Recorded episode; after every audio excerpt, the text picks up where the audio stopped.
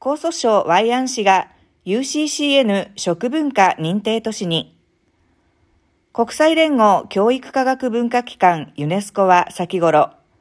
公式サイトでユネスコ創造都市ネットワーク UCCN に新たに加盟した49都市を発表した。江蘇省ワイアン市は、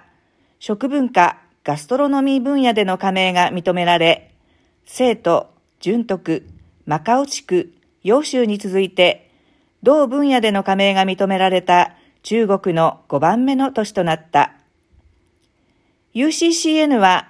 創造的な産業の発展をベースに、都市の活性化を目指す世界の都市が、連携、相互交流を行うことを支援するために創設されたネットワーク。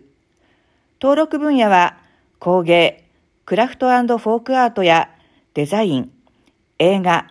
食文化、ガストロノミー、文学、メディアアーツ、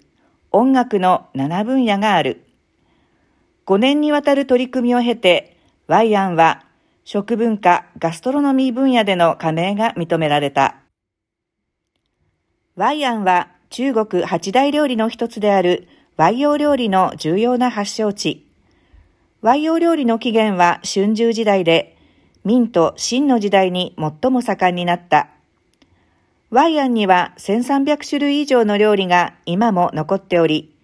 298種類が小級無形文化遺産に登録され、中国全土の地球史で最多となっている。中国のグルメ文化は世界的に人気となっており、ワイアンが UCCN の食文化認定都市になったことで、ワイヨ料理の国際交流推進につながり、さらに多くの人にワイアンの奥深い文化や独特な都市の魅力を感じてもらう機会が増えると期待されている。